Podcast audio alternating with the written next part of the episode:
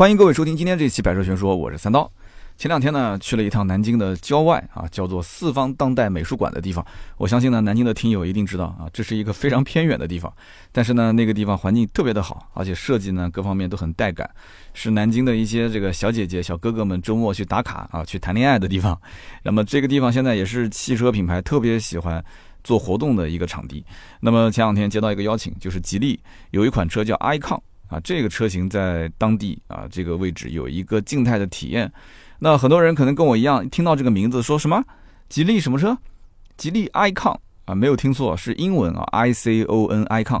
那这个大家觉得很奇怪，从来没听过这个车啊。我跟你讲，别说大家没听过，我在接到这个邀请之前，我也不知道这个车，怎么突然之间吉利又多了一款新车呢？按照正常的节奏，应该是先亮相，对吧？然后呢，大家发新闻稿啊这些，然后再做一些静态的展示，然后再动态的试驾，最后再正式的上市发布。但是这个车上来就静态展示，上来就其实现场已经有人在开了，但是工作人员我们是不允许开的，所以它是一个量产车，它也不是说拿一个工程样车过来给你看。所以这个我觉得很奇怪啊，这车就像旱地拔葱一样，突然之间就出现在我们面前。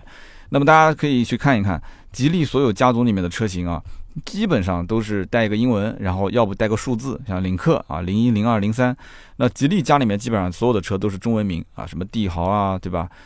什么远景啊，什么博越、博瑞啊。所以这个车是纯英文啊，就一个 ICON。那它的这个名字取法，我觉得也很有意思啊，大家可以跟着我一起回头看一看。之前吉利最早期的时候用的都是什么名字？熊猫、金刚、美人豹、中国龙啊！你别笑，别笑啊，就做一个专业的演员啊。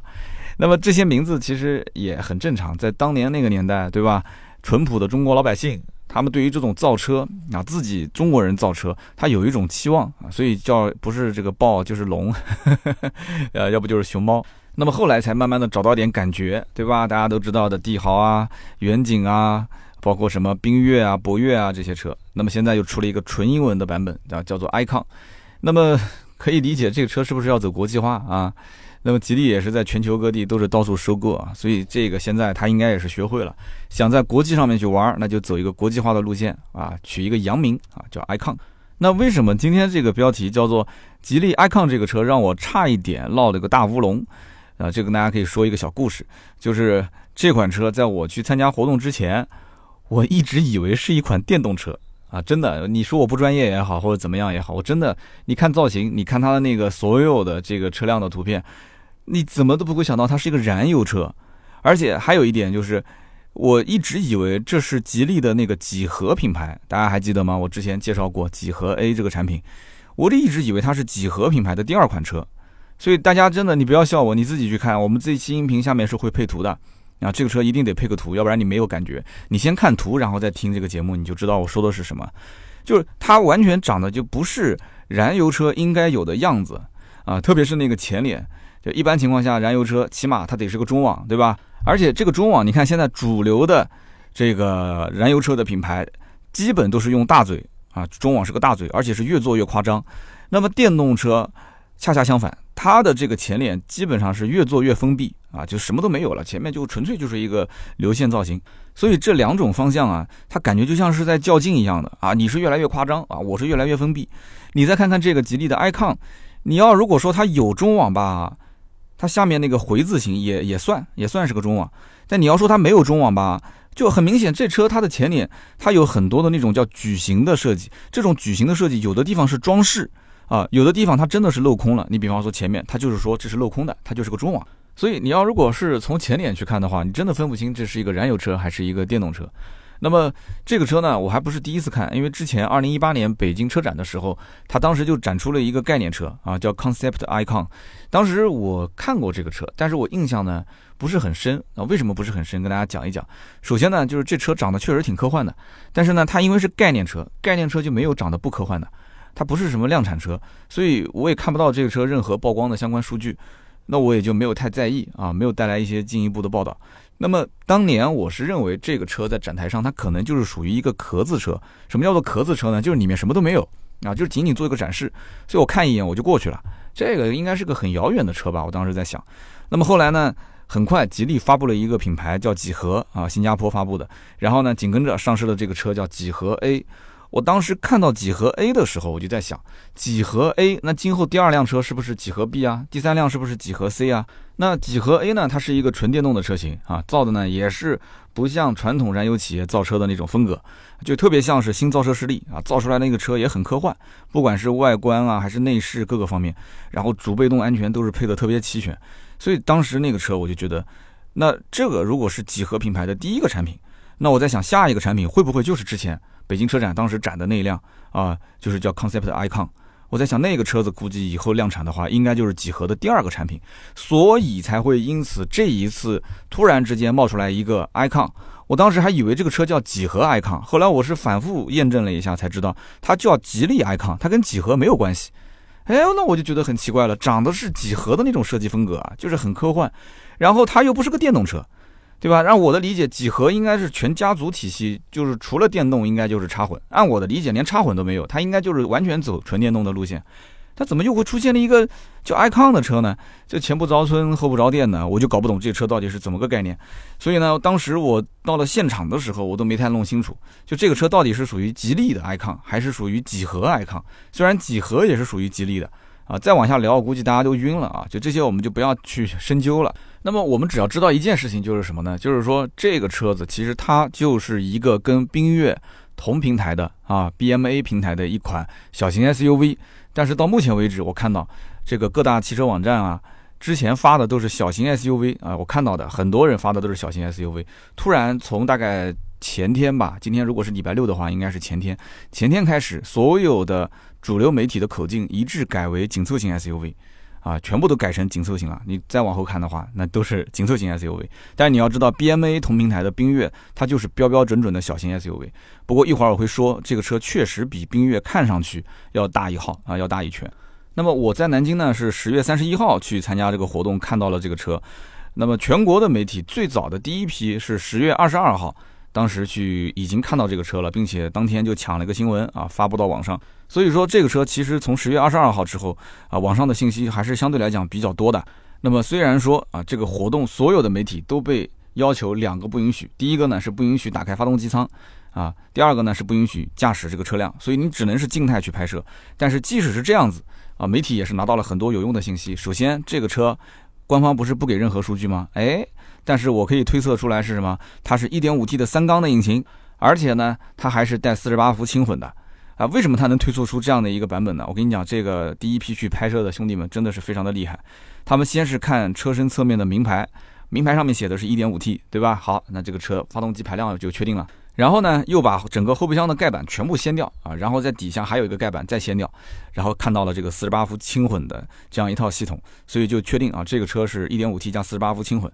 那么既然如果是 1.5T 加48伏轻混，又是和缤越同平台，那我们就可以去看了啊。缤越它最贵的、最高配的版本啊，叫 Battle 版啊 ，Battle 版这个版本呢是 1.5T 加48伏轻混，正好跟这个是一样的一套动力总成，是不是？那我们也可以推测它的变速箱应该多数就是双离合的啊，7速双离合的变速箱。那么缤越的这个车卖多少钱呢？129800，哎，129800。所以大概心里面就有数了。就这个车型，如果它是全系标配48伏轻混啊 ，1.5T 加48伏，那这个车我估计定价应该是不低的啊，我估计12、13万就要起步了啊，要配置我估计应该也不低。你想这么科幻的一个造型，它如果里面的配置配的低，那会让人很失望，是不是？所以如果全系 1.5T 加48伏，我估计12、13万起。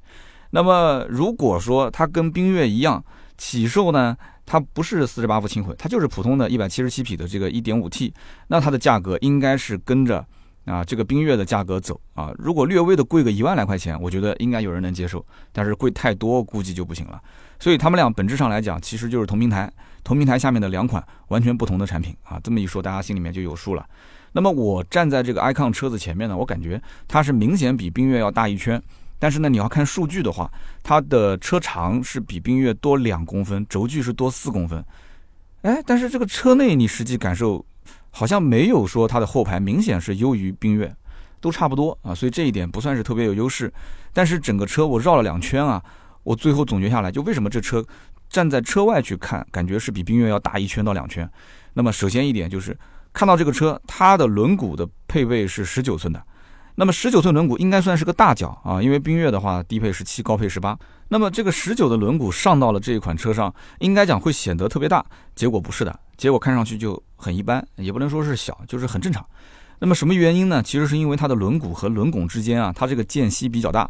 所以你看上去啊，它就不像是穿了一个大脚，因为它的个子变高了嘛，所以这个车子的车身姿态变得很高大，再加上整个车它的整个造型是横平竖直四平八稳，它不像缤越，缤越那个车做的是很有流线性的啊，前脸、引擎盖，包括它的 C 柱的这个尾部的造型，所以就让人会有一种什么感觉，就是觉得说，哎，就缤越这个车呢，就很有流线性。啊，很有那种就是跑车的设计感，但是这个车子呢，就明显它就是像一个未来感的车，就像一个新能源、新造车势力的车，所以就像两栋房子一样的，啊，设计风格就不同，其实占地面积是一样的啊，实际使用面积是一样的，这也跟我们去看这个高层跟小洋房也是一个道理啊，就是你可能同样的面积，但是你高层的得房率低，对吧？小洋房的得房率就高很多。但是呢，哎，这个价格肯定也是不一样的，是不是？居住品质啊，各方面都不一样，所以关键是看你需要什么啊，找一个自己最合适的去选择。那么这两个车，他们之间是有血缘关系的，可以说是亲兄弟。但是如果啊，今天比方说我三刀不说啊，如果你不去关注媒体的话，你第一次看到这个车，我相信你不会第一反应啊，说啊这个车，哎。跟展厅的那个缤越，他们俩是兄弟车型吗？你不会有这种感觉的，你会觉得说这个车应该是定位比缤越要高一级，但是会比博越要低一级的这个车型，你可能会是这么认为啊。所以这个车呢，我觉得它应该定价也是在这两个之间。那么当天呢是这个静态体验，所以呢工作人员呢他是要求两不许，我刚刚前面也讲，跟全国媒体是一样的，不允许打开引擎盖，不允许驾驶。其实我是觉得这有点多余啊，为什么这么讲？因为你想现在。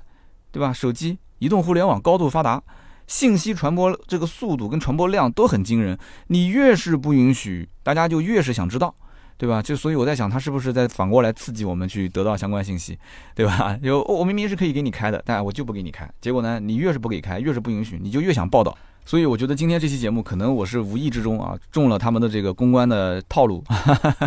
大家想一想，今天。11月1号啊，今天播放的话应该是11月2号。我其实在策划的时候，每个月月底的那一期应该是做一个这个当月的问题总结。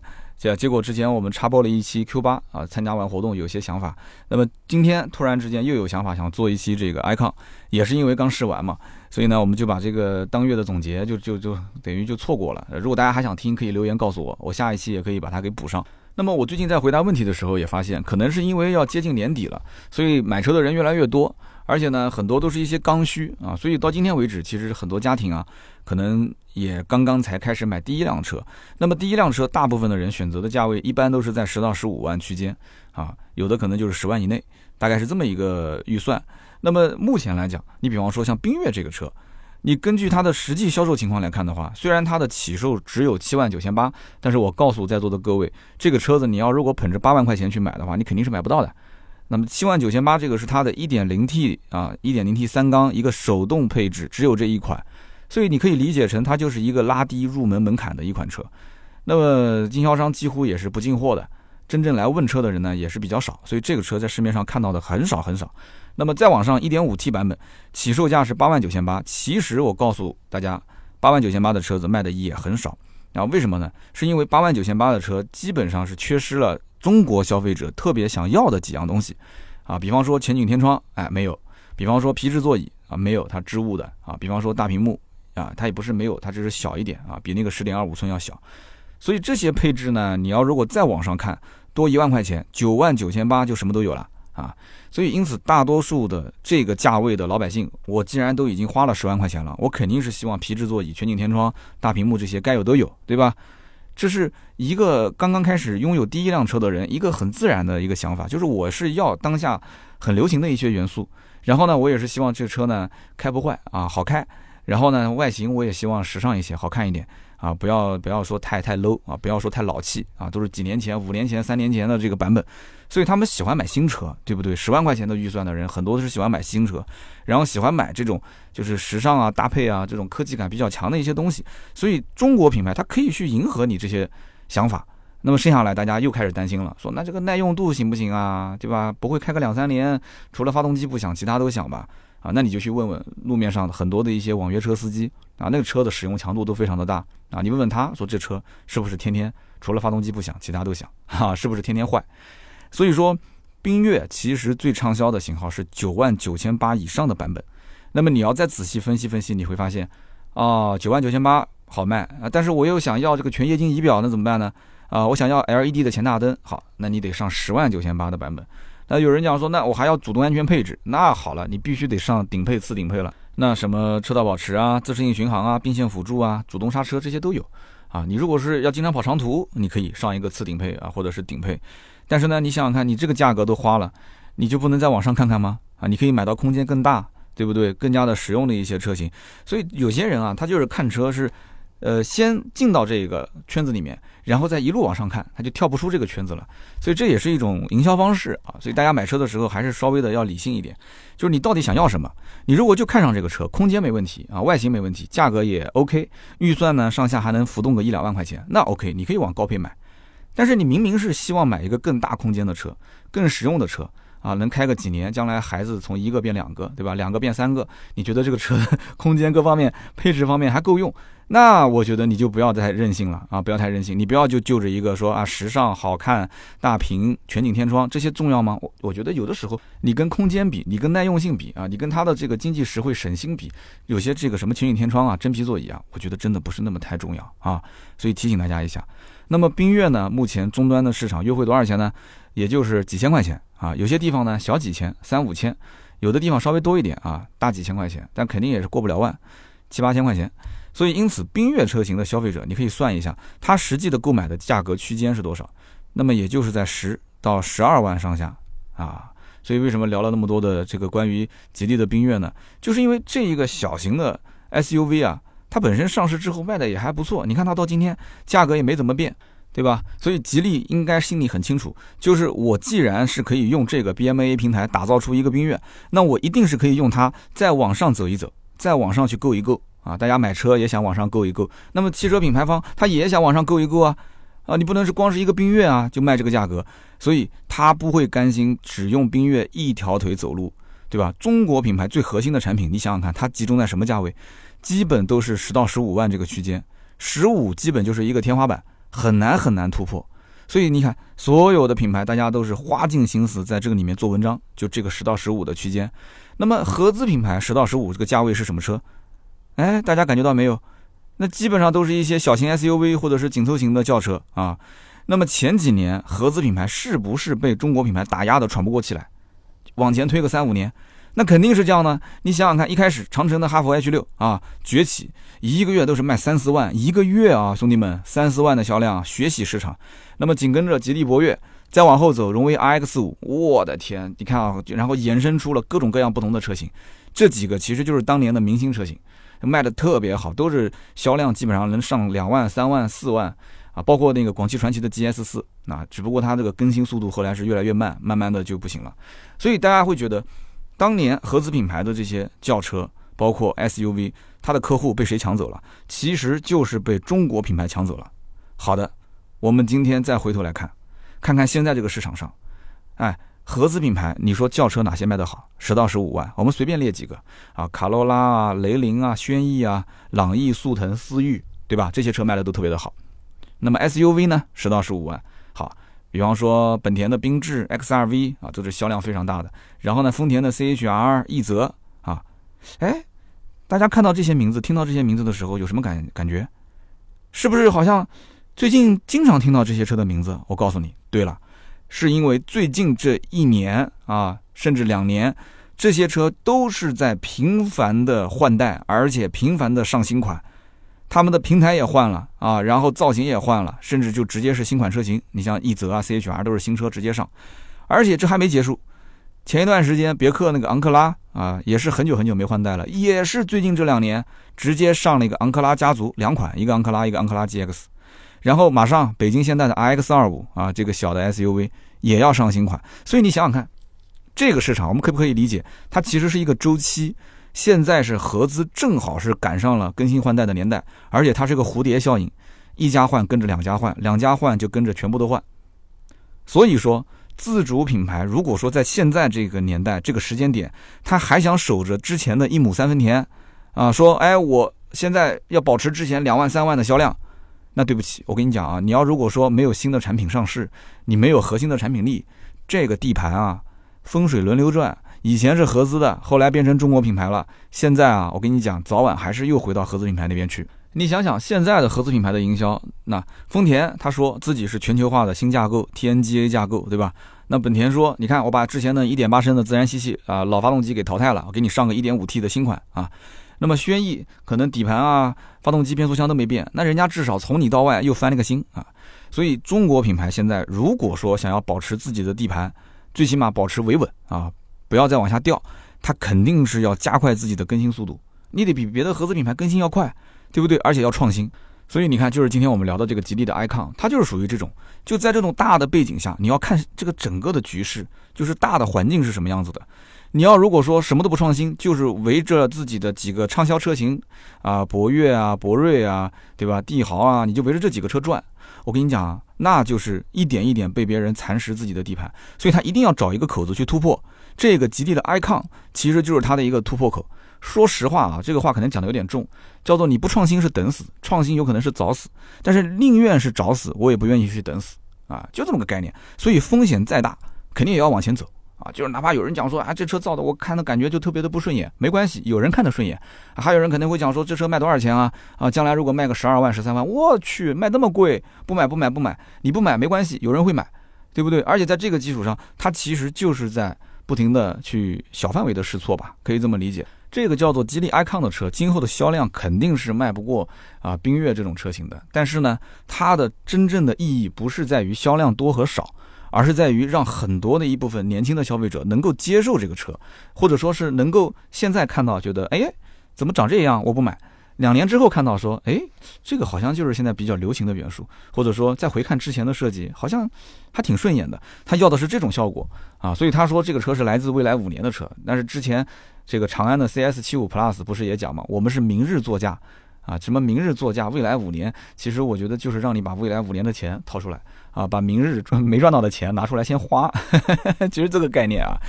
所以呢，吉利 ICON 这个车呢，我觉得在这种背景下诞生啊，就不足为奇。就只不过呢，因为它来的太突然了，前面什么预热的新闻都没有，哐当一下，突然就告诉你说过来静态展示啊，完回头就上市了就这么快，对吧？是个量产车，就这么快，我也不知道他是怎么想的。那么这个活动的现场呢，我是看到了这个车有7种不同的颜色，那么大部分颜色呢都是非常的跳啊，我不知道这个跳这个字是不是我们的方言啊，就是非常的个性啊。首先我当时看到的就有一个这个绿色啊，绿油油的绿色，因为它没有给出官方的名称。这个绿色呢，你可以说它是原谅绿啊，但是年轻人还是比较喜欢的，因为我看到现场很多人在这个车子旁边拍照。那么我当时在现场还拍了一个 vlog 啊，就大家可以上我的新浪微博百车全说3刀去看啊。我最近这个 vlog 的更新效率还是挺高的啊，基本上1周1更甚至2更啊，都是我平时参加一些活动啊，或者是平时去试一些车，我会拍一些小视频发到这个微博上，而且非常开心的告诉大家，我现在会剪辑啦，我会用手机剪辑啦，你可以看看我剪辑然后配的音乐啊。我以前可是在大学主持音乐节目的，所以我觉得剪辑这个东西呢，一开始感觉很难，但是慢慢的，哎，上手之后啊，一发不可收拾。因为我对这个音乐的节奏感各方面啊，还是有自己的一些理解的。然后加上这些画面，我不是专业的剪辑师啊，但是大家可以看看我的作品啊，新浪微博上也有，然后我们的订阅号啊，百车全说上也会发啊。比方说今天的这一期的音频的图文版，会在11月3号啊，礼拜天的百车全说的订阅号上面更新，大家可以看到。那么今天这个节目，我觉得是一定得配图文来看。你看到我当时拍的照片还有视频啊，在那个绿油油的大草坪上啊，放着一辆绿油油的车，绿油油的车旁边站着一个这个人到中年的我，是吧？哎呀，真的我从来没有感觉过就是这种环境啊，绿色草坪，绿色的车。那么这个绿色车的背后呢，是一辆蓝色的车啊，然后不远处还停着3台，有灰色的，有白色的，有淡蓝色的，然后还有一个停车场停着一个金色，一个红色。所有的车子呢，我都拍了照片，也拍了这个视频，大家回头可以去看一看。我个人觉得啊，我喜欢的颜色应该是红色、淡蓝色和金色，这3个是比较好看的啊。当然，你如果心比较大的话，你也可以开一个绿色的车，对吧？或者你如果是谁的女朋友的话，你可以送一辆绿色的车给你的男朋友啊，他一定会很开心，对不对？那么这个车的内饰呢有2种，一个是卡其色加上米色的浅色内饰，哎，我个人特别喜欢这个，而且我跟所有的媒体现场的媒体聊啊，大家也都很喜欢浅色。那么这个深色内饰是黑色配红色，就按道理来讲，这个黑配红啊，应该也不难看。但是有个什么问题呢？我现场也采访了两个路人啊，95后的小姐姐，就是黑色配红色是一个很经典的搭配，但是因为现在的这个车啊，它的车身的颜色就很深，所以你看都是蓝色，都是金色，都是红色，对吧？都是绿色，所以这种深色再配上里面的一个深色内饰。这样的话，就很多人会觉得这个颜色太重了，就是里外都是很重的颜色，就不太合适。而且它的那个浅色内饰配的确实是跟黑色内饰比起来啊，这个氛围感啊要好很多很多。大家去看看照片就知道了，你要是看实车，比照片差距还要大。所以我估计啊，这个红黑内饰应该卖的不会是特别的好啊，就除非这个车子的外形它可能是本身就是一个小跑车啊，是个黑色的小跑车，你里面用红黑，其他的所有的绿色、蓝色、金色啊，甚至淡蓝色，应该都不会有太多的人去选择红黑内饰。那么关于这个颜色搭配，其实我有很多的一些刚刚说的内容是来自于当时那一天啊，在现场我找到的两个路人啊，两个长得很漂亮的小姐姐，我们视频里面也有，但是我跟她聊了很长时间，最后只剪出了大概不到1分钟。那么这两个小姐姐呢，到这边来是打卡的。我刚刚节目开头也说了，就是这个叫四方当代美术馆，是一个网红打卡的景点。而且我再告诉在座的各位，这个地方白天是网红打卡的景点，晚上啊，这个排气的声浪啊，一阵接一阵的。我跟你说，为什么？因为外面就是它里面是个公园，然后外面是老山，老山有一个盘山公路啊，这是年轻的啊，就是荷尔蒙特别特别旺盛的玩车的一些朋友特别特别喜欢的圣地啊。所以你看我那个游戏里面，玩跑车的游戏里面叫老山车神啊。为什么叫老山车神？就是这个地方，就是老山这个地方飙车的人特别多。好吧，那就不再往下说了啊，就再说有可能警察叔叔听我的节目就过去逮他们了。那么我当时呢就问这个路人小姐姐啊，95后，我就问她，我说你觉得眼前这个车值多少钱啊？就我指着这个吉利 ICON 啊，然后那小姐姐就说了，她说15万到18万吧。我当时一听啊，心里面咯噔一下，我心想，怪，但这车今后那不管怎么定价，我估计都有人买了。你看这小姐姐一看就是15到18万，对吧？我问她，我说好看吗？嗯，挺好看的，挺有设计感的。好。结果呢，跟他聊了一会儿，等到我们两个人从车尾，我们俩一开始聊天在车尾，然后走到车头的时候，哎，这个小姐姐看到前面那个标，她说这是吉利啊。我说对啊，这是吉利啊。哦，我还以为是一个什么合资的新品牌呢。她一开始以为是个合资车啊，结果一看是个吉利。我说那我就懂了，我说那我就现在再问你，这车值多少钱？哎呀，这吉利啊，吉利，吉利之前是不是有个博越啊？哎，我说哎，不错不错，你还知道博越。他说那个博越好像也就12万到15万吧，所以他觉得这个车也就是差不多这个价位啊，不可能比这个再高了。所以你看，这就是我前面分析的那个市场大环境，为什么整个突破不了？你看，你别说是80后了，你看95后，对吧？小姑娘她都不怎么懂车的，她大概都知道说啊，这是吉利啊，那它的价格应该是不贵的。对，它不贵是 OK， 但是它不贵。但它这个车子你有仔细去看吗？它的外形、它的内饰、它的做工、它的材质，就这些东西，那小姑娘在外面也绕了几圈，但是最后你不管它造成什么样，反正这是吉利，对吧？好，那就这个价格。所以呢，这个他说自己不懂车啊，不知道跟我聊什么，一开始还有点腼腆，但是呢，哎，很快我就把他这个节奏啊，就老司机就把这个车就给他开起来了。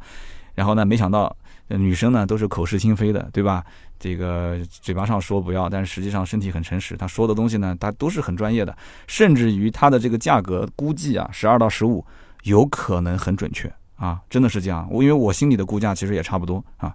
那么吉利的 Icon 这款车呢，啊，目前来说，只是讲这车是年底之内上市，但是没有具体的日期。不过呢，马上是11月22号广州车展。啊，很多人应该都知道啊。那么广州车展呢，在这个时间点会有很多新车上市，我估计吉利 Icon 应该是切这个点来上。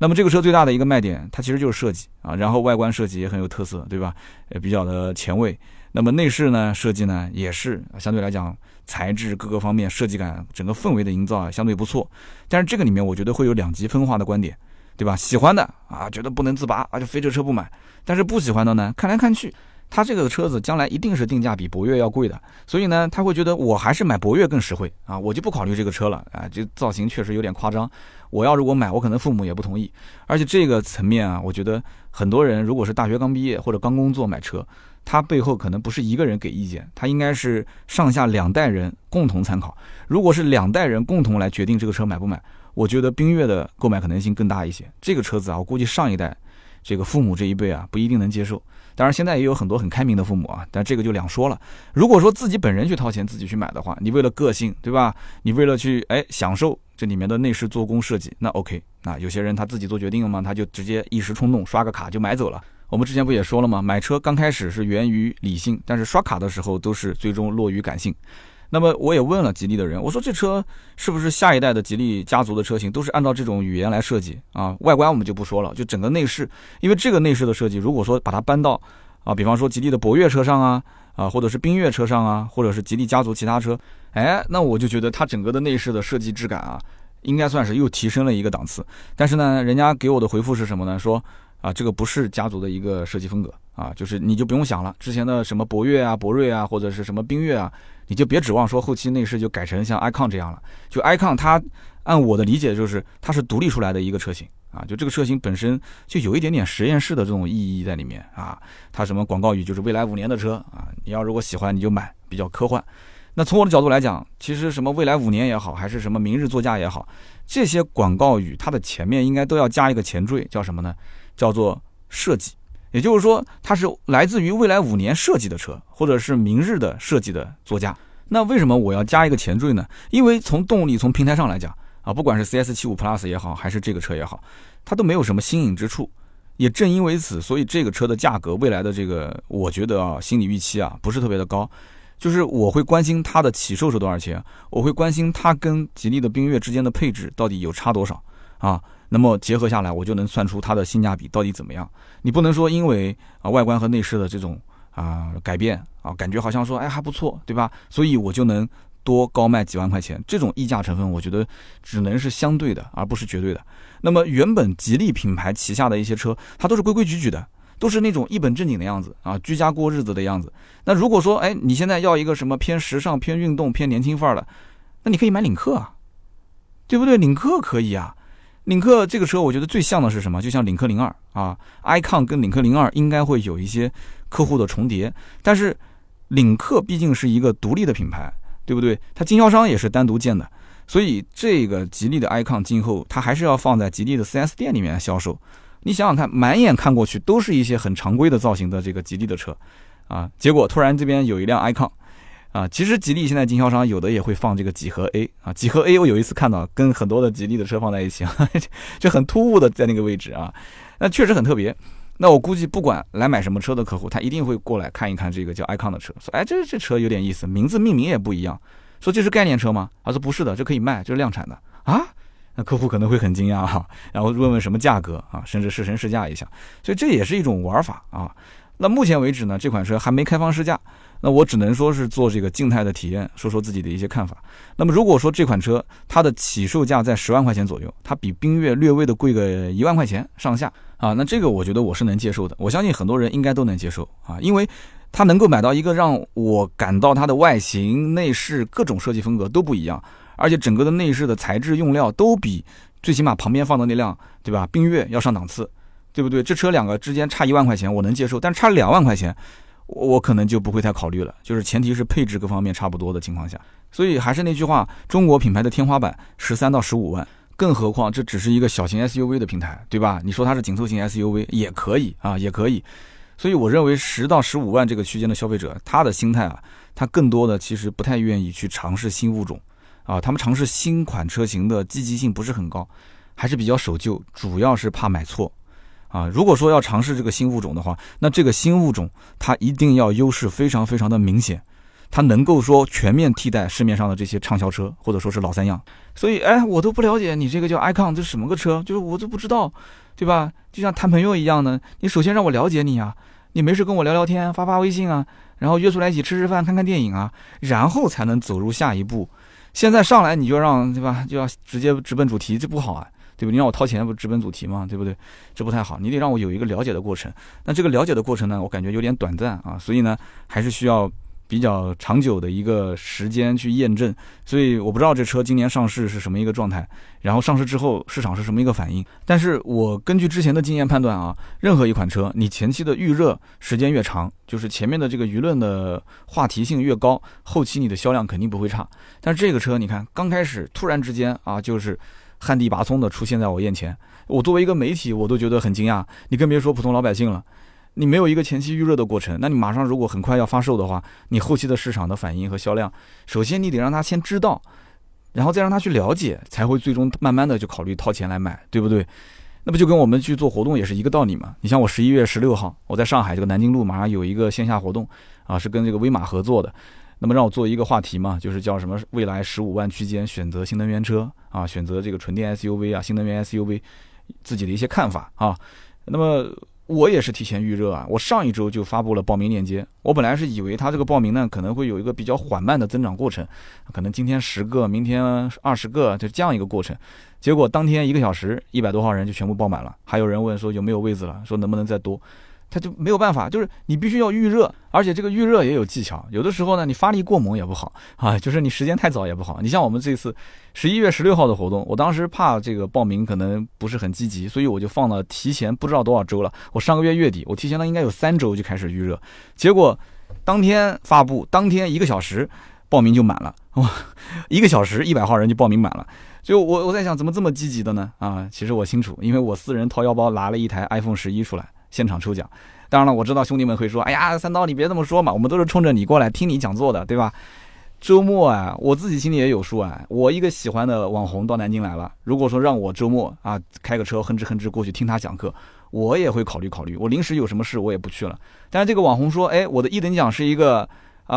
苹果手机，2等奖是一个华为手机啊，3等奖是一个小米手机，哎 ，OK 啊。那我可以去碰碰运气啊，反正我也不掏1分钱，对不对？我去试试，这都很正常。卖车其实也是一样的道理。这个吉利 ICON 啊，它突然旱地拔葱站出来了。它如果说马上就要上市了，这个时间点，我觉得这一段时间应该是频繁密集的去轰炸，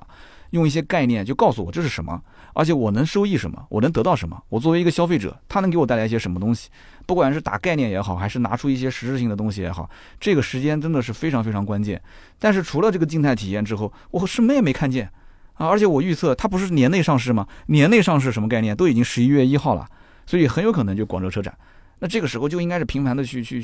造势啊，对不对？所以这就是我的一些小看法。那么以上呢就是今天啊吉利 ICON 的所有的内容啊，也希望听听大家的一些想法。那么大家呢如果感兴趣，也可以上新浪微博啊搜“百车全说三刀”。那么我最近拍摄了很多的一些 vlog 啊，这个 vlog 呢也不是会都在我们的朋友圈或者是微信上更新，因为有的都是我私人的一些生活，所以大家感兴趣可以在上面看啊。这个车型吉利的 ICON 我有一个14分钟的一个讲解，最后还有一个小彩蛋，大家感兴趣可以去点击收看。那么关于10多万价位的这个车型啊，如果说吉利的 ICON 这个车定价就是在12到15或者是10到14，你会选择这个车吗？欢迎在我们的节目下方留言交流，我们也会在每期节目的留言区当中呢抽取3位啊，赠送价值168元的节末绿燃油添加剂1瓶。那么下面呢是关于上一期节目啊，包括再上一期就是我们的合作节目啊，捷达 VS5 的第一期2期的抽奖。那么捷达 VS5 的第2期的抽奖，我们放到下一期节目更新的时候再去抽啊，因为今天刚刚上线，所以呢这个留言刚刚才有啊，要再等一等。那么我们先抽取这个关于奥迪 Q8 那一期节目的留言。那么有一位叫做时间煮雨啊，这也是我们一个老听友，他说作为一个90后啊，也是奥迪 A7 的车主，那么我是属于可以代表年轻消费者，对吧？好，那我想说，如果我要买 Q8， 我一定是要求这款车它是无限接近于兰博基尼 Urus， 这就是我的想法啊，非常有个性的一个90后啊，其实这也是我的想法。我当时就在想，你说奥迪这个车吧，跟兰博基尼的车子本身就是有很多的渊源的，对吧？你上了兰博基尼的车，你会发现啊，你不管是上大牛还是小牛，它的那一套车机系统，对不对？包括小牛车上的那一套这个动力总成，它跟奥迪的 R8 其实是一模一样的。但是呢，你就会发现两个车子的造型各方面就是完完全全不在一个时间跟空间里啊。兰博基尼就像是一个来自未来的车，那奥迪呢怎么看都是像是一个居家过日子买菜的车，是不是？所以你看这个奥迪 Q8，对吧？它虽然说有着这个亲哥哥这个 Urus， 因为 Urus 是先出来的嘛，但是奥迪 Q8 你怎么看，它其实就是长得像一个 Q7 的运动版啊， Q7 的轿跑版，所以这就很麻烦了，因为 Q7 本身卖的就不是特别的好，所以奥迪的设计师就能不能胆子大一点，对吧？既然 Urus 卖的那么好，你看看那个 Urus 卖疯掉了，我跟你说，兰博基尼卖疯了是什么概念啊？兰博基尼一年可能南京这边也就是卖个10来台，国5国6切换的时候，一个月干掉1年甚至2年的销量，你能相信吗？卖的就最后没车了，最后就从其他地方调货啊，就很夸张，卖的特别好啊，旁边的法拉利看的眼睛都红了，但是你法拉利没有 SUV， 哎，你没有 SUV， 所以你要如果说 Q8 造的真的是稍微哪怕有一点点像兰博基尼，你把它前面后面的那些运动套件拿过来稍微的修饰一下，你搞个什么 RS Q8， 对不对？本身就有 RS Q8 这个车之后会上的，动力总成其实就是跟这个 Urus 是一样的，但是你可以把它的套件拿过来啊，对不对？你不用说真的是用那个 4.0T， 你就是安个 2.0T 的发动机又怎么样？但是你造型你只要稍微的，对吧？你吃准这个年轻用户，肯定有人来买的。哎呀，太保守，真的是有点太保守啊！它也有这个 S-Line 套件，但是看上去还是保守了一些。那么下面一位听友叫做加油八 G， 他说：“三刀啊，这都10月最后一期了，你之前说的那个冰雪试驾呢，这怎么还没录啊？”啊，就跟大家表示抱歉啊。首先呢，这是我一个非常好的兄弟，叫董亮啊。董亮呢，这个也是 China GT 的这个车手啊，也是这个跟韩寒一个车队的职业车手。那么同时我之前也讲了，也是很多的一些品牌的这个教练。那么董亮特别忙啊，前段时间我们已经是约了要有一期这个录制的时间，结果是我的时间错过了。那么就在这一周三啊，我从北京是星期一还是星期二？星期二回来，这周三我回来第一时间约他，结果他又去了北京。那么我们俩下一次约的时间应该是在11月7号啊，他一定是会来的。为什么呢？因为他这个活动呢，我们也做了几次宣传啊，可能是费用是比较高啊，这是我真的是非常好的一个兄弟啊，他这个费用呢是2万多块钱，但是呢，他这个整个的活动的品质也非常的高。那么也就是在这个元旦期间啊，一家三口可以到哈尔滨啊，老婆跟孩子可以去玩雪、玩冰啊，然后自己可以去玩这个雪地的试驾、去漂移。所以呢，就是自己的兄弟嘛，对吧？我呢也是有义务去帮他宣传宣传啊，这个是义不容辞的。那么与此同时呢，这个哥们儿本身也是一个特别有故事的人。那么在我节目里面曾经应该是说过一个故事，就是说当年在南京的某一个夜晚，一条小路上有一台 M3， 然后想干他这一辆宝马一系。结果呢，他这台宝马一系把那台 M3 直接一个弯道甩出去之后，那个 M3 就撞了啊，他的车没有事就开走了啊。结果很多人就在群里面聊天，说就聊这件事情嘛，说你看到那个一系是长什么样子啊，车牌号是多少？结果一说是董亮，他说哈，他说那你这个车撞的不亏啊，他说你这是跟南京车神去飙啊，就这哥们开车非常厉害，而且他这台一系啊还不是他自己买的，是他拿了一个宝马的总冠军，然后是宝马厂家送给他的车。所以当时那个 M3 车主当时就听完傻了，你知道吗？在路上遇到南京车神，但是你要让他来我节目，他肯定是很谦虚啊，不是。所以呢，我想怎么去套他的话啊，怎么去把他的这些故事拉出来，让他好好去说一说。而且他本身也是一个老爷车的收藏爱好者啊，他自己的那一台86其实就是韩寒的那个《飞驰人生》里面的那一辆啊，就是那台车，就是当时韩寒要用这台车，然后董亮去买回来给他们剧组用，用完之后现在自己拿下来做收藏啊，这里面我相信也会有很多故事都可以聊。所以呢，7号吧应该问题不大，我们俩约的时间，那么也就是下周或者是下下周节目就会上线。好，那么再看下一位听友，下一位听友的名字叫做举个栗子杠6U， 栗子就是吃的毛栗子的栗子啊，他说刀哥啊，你这一集发布当晚，网上大瓜一片绿啊！哎呀，这个我知道的啊，就通过这条留言呢，其实我是想说说我的看法。这个举个例子讲的这件事情，首先呢，跟我肯定没关系，对吧？当天晚上发生的这个事情，我一开始觉得是不是假的啊？就是那个李小璐跟那谁，对吧？那个事情，我觉得是假的。为什么呢？因为现在那个 ZAO 啊，那个软件 ZAO 那个软件都是可以把脸部就是换脸嘛，啊，现在都很流行玩这个换脸。然后后来紧跟着这个网上这个男主角啊发了一条微博，就坐实了这件事情了，说啊这是我们之前这个上半年拍的啊。然后这个另一个当事人，男性当事人好像也是说了一些这个声明吧，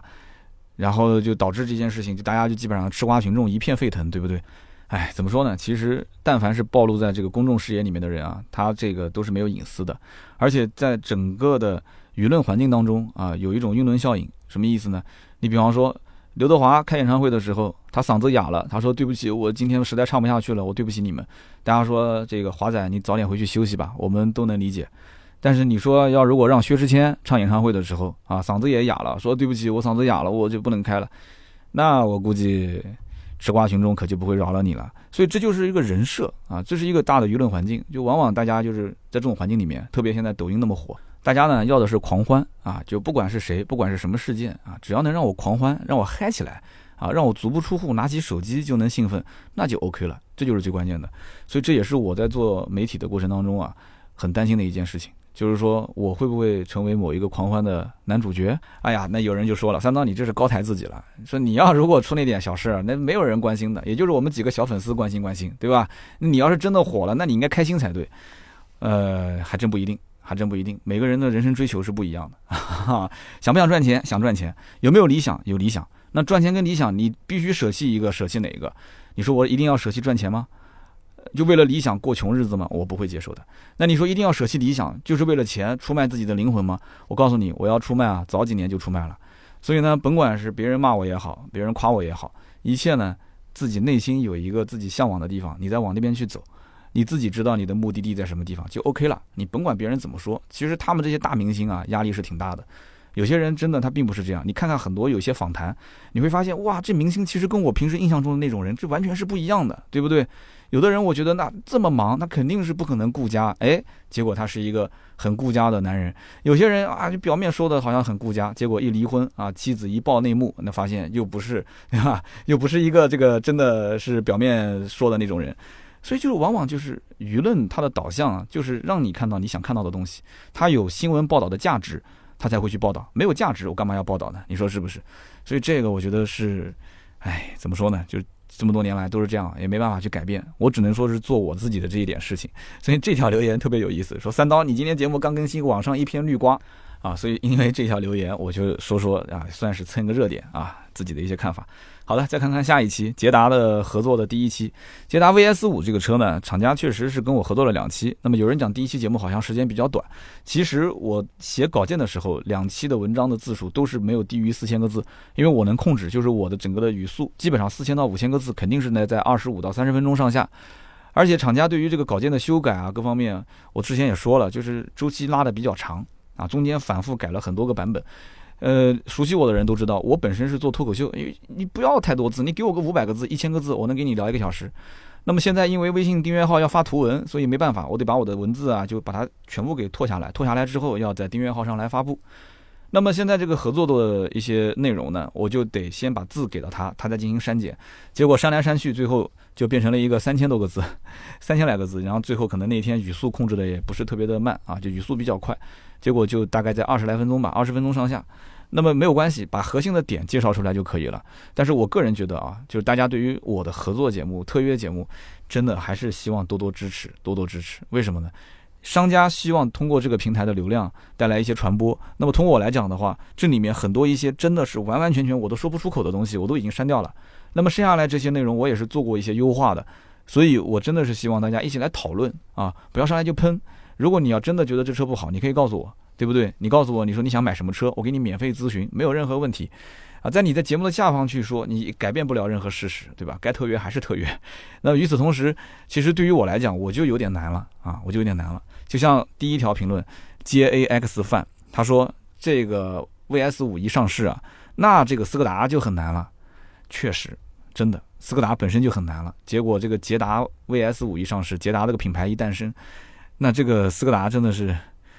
就看2个车的这个标啊，到底谁更值钱了。然后下面一位叫做世彩家小智，他说因为是特约，我还没听，我就先给你一个赞啊，快点表扬我一下。我觉得这个口头表扬啊不算表扬，我给你一点实质性的，好吧？芥末绿燃油添加剂价值168，直接快递信息发过来，给你送1瓶。啊，我是希望特约的节目，兄弟们啊，哪怕你的留言就是给我一个赞啊，支持三刀都可以，没问题，增加一下我的这个整体的数据，这样看起来好看嘛，对吧？毕竟大家都是真实的听友。下面一位听友呢，叫做听友40774519，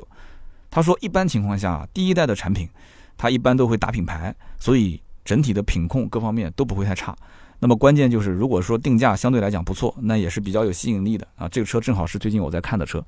我相信听友当中关注捷达 VS5 的人还是很多的，但是他不一定会在留言区去夸这个车有多好多好。那我的节目呢，整体因为是走宣传属性啊，他听完之后，他会把他想要的东西留下来，他不想要的东西呢，他会私底下通过盾牌或者通过问答的形式来找我，我也会跟他讲得很清晰很明白。那么以后有机会我去这个再去试这个车的时候啊，比方说年度小改款啊，或者说后期有这种对比试驾，我再试到了，我可以就是以正常的节目的形式，我再聊一期，我相信这车关注的人还是非常非常高的，对不对？好，那么以上呢就是今天节目的所有的内容，感谢大家的收听和陪伴。那么也可以加我们的微信订阅号啊，百车全说，同时也可以跟我们的私人微信号联系，私人微信号呢是46415254。好的，那么今天这期节目到这里，我们下周三接着聊，拜拜。